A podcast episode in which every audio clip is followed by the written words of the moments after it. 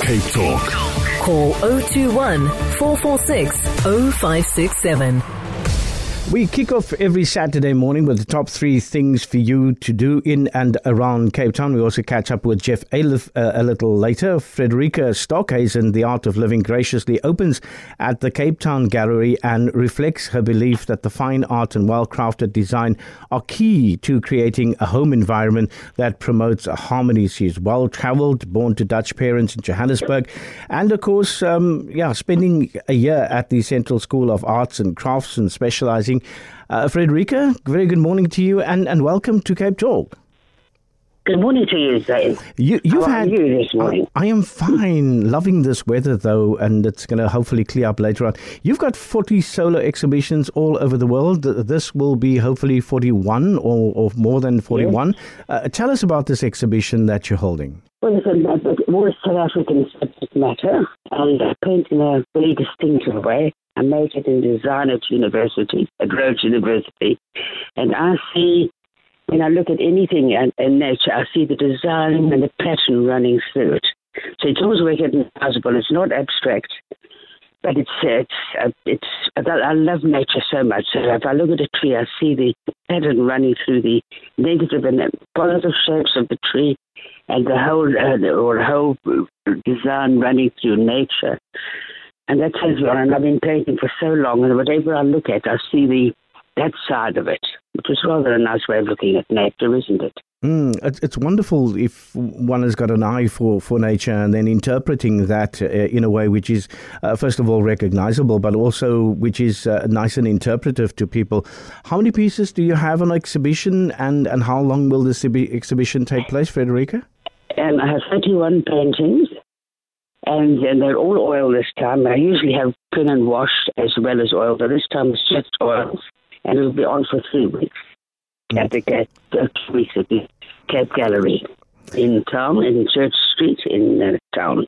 Mm. And and, and uh, the, the market for this, who should be coming, who should be looking at, at these? Is it uh, just the art lover, or is it just anybody who, who's interested? Anybody, yeah. Yeah. Just interested in art and who enjoys looking at art and so you can can relate to it, you know, because I try and bring out the, the, the nice part, the good part of nature.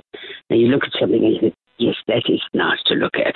Mm. Uh, so, um, Fred- right? Frederica, a, a number of um, artists and budding artists l- listening to us at the moment might be thinking, how do I do forty or more uh, solo exhibitions? How do I get there? W- what has been your, your your line to see sort of success in, in in holding so many exhibitions? Because yes. I, I guess it's just, you know, chuckling forward all the time. Yes, no, well, I believe in...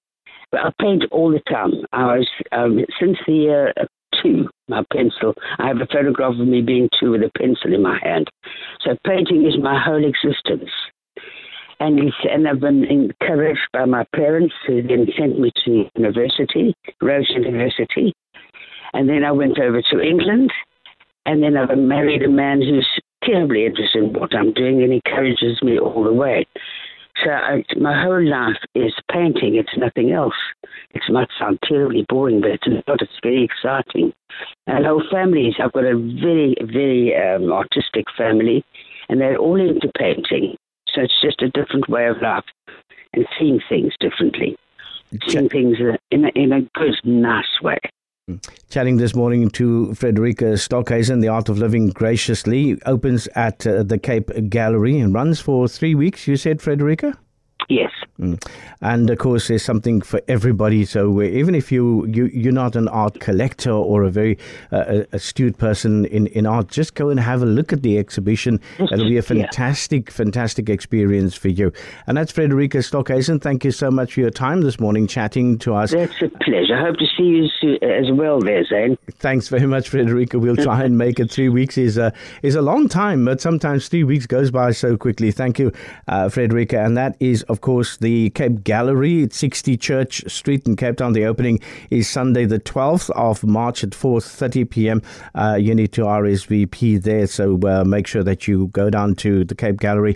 It'll be on for the next uh, three weeks. It's Frederica Stockhausen and her fantastic art and the Art of Living Graciously. A very good morning to you and welcome to Cape Talk. Cape Talk. WhatsApp oh seven two, five six seven, one five six seven. The sky emptied of cloud, and a home where voices have turned to powder. Delete laughter. There are the birds and their languages of feathers brushing fence lines of light, like a boy running his finger along a suburban picket until he finds a gap, hoping to glimpse a secret garden. Some have buried boredom and consigned their passion for laziness to old suitcases with tin handles in attics. Eventually touch will disappear, along with the catch of a splinter, longings for lost love, and everything that is pointless and perfect. Belief has become the glow of a screen resting in our hands, the stained glass window of a digital cathedral lit by a dead sun. And that, of course, is John Maytham, the, the very voice of John Maytham, uh, reading us some poetry this morning.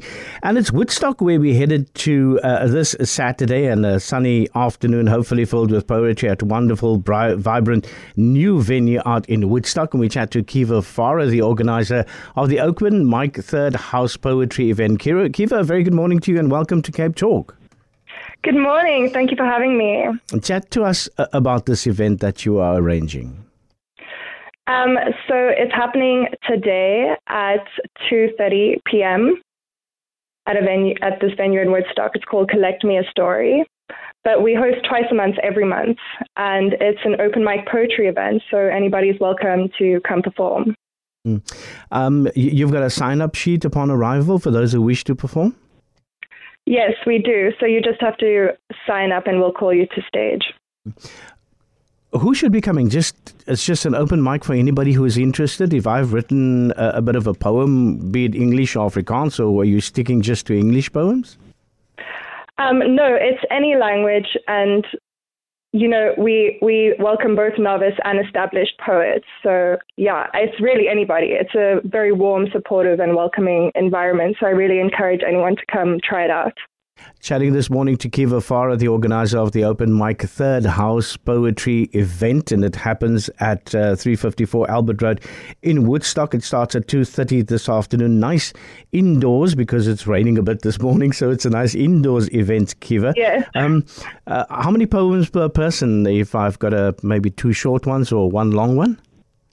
Yeah, it's exactly that. So we, we welcome, we try to, we leave it, we keep it, sorry, we keep it to twenty-five poets, poems, right? Okay. Oh, no, we keep it to twenty-five poets.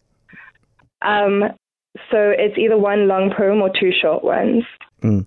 And um, at, at this particular venue, what else is on offer? Is there coffee, tea, something to eat, and just uh, just that ad, that sort of vibrant atmosphere about poets gathering together? Yeah, it's a wonderful space, a wonderful community. At this um, venue, there's only going to be drinks available, but we host on the last Tuesday of every month at Selective Live, and they have drinks and food available. Mm. And what have been the, the surprises for you, uh, you know, in doing this particular event? Have there been some serious um, sort of poets coming out of, of, of these events?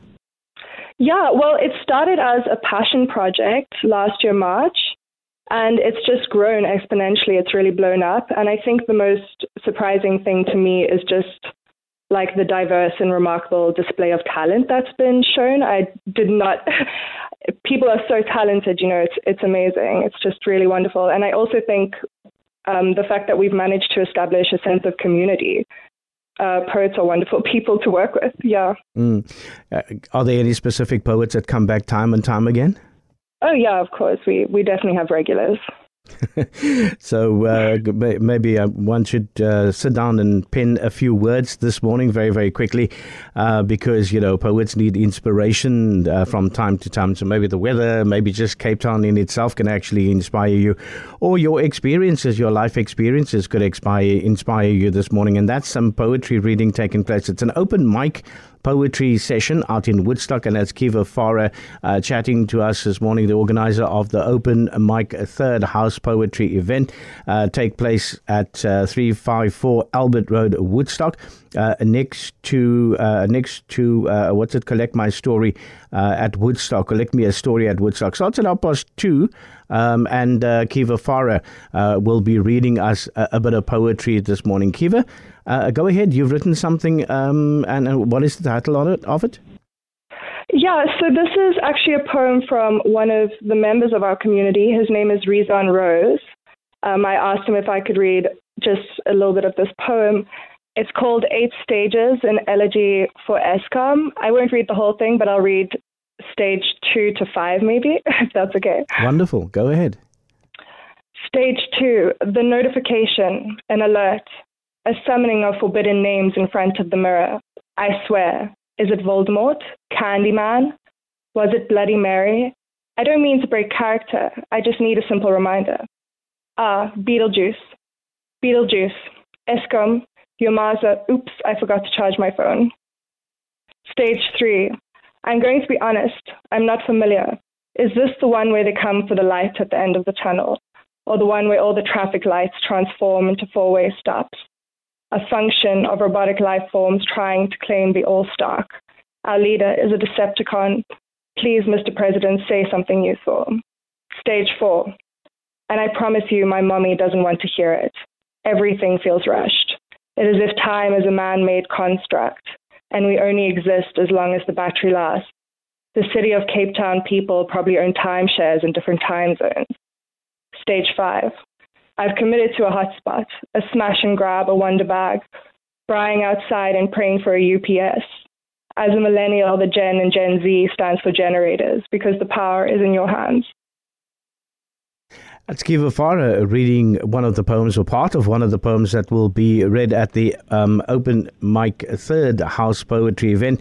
Takes place at three fifty-four Albert Road. Kiva, thank you so, so much for your time this morning, uh, and thanks for reading us some poetry with uh, yeah, Eskom. Uh, I, I think uh, one one draws inspiration in those different stages of Eskom, and thanks very much.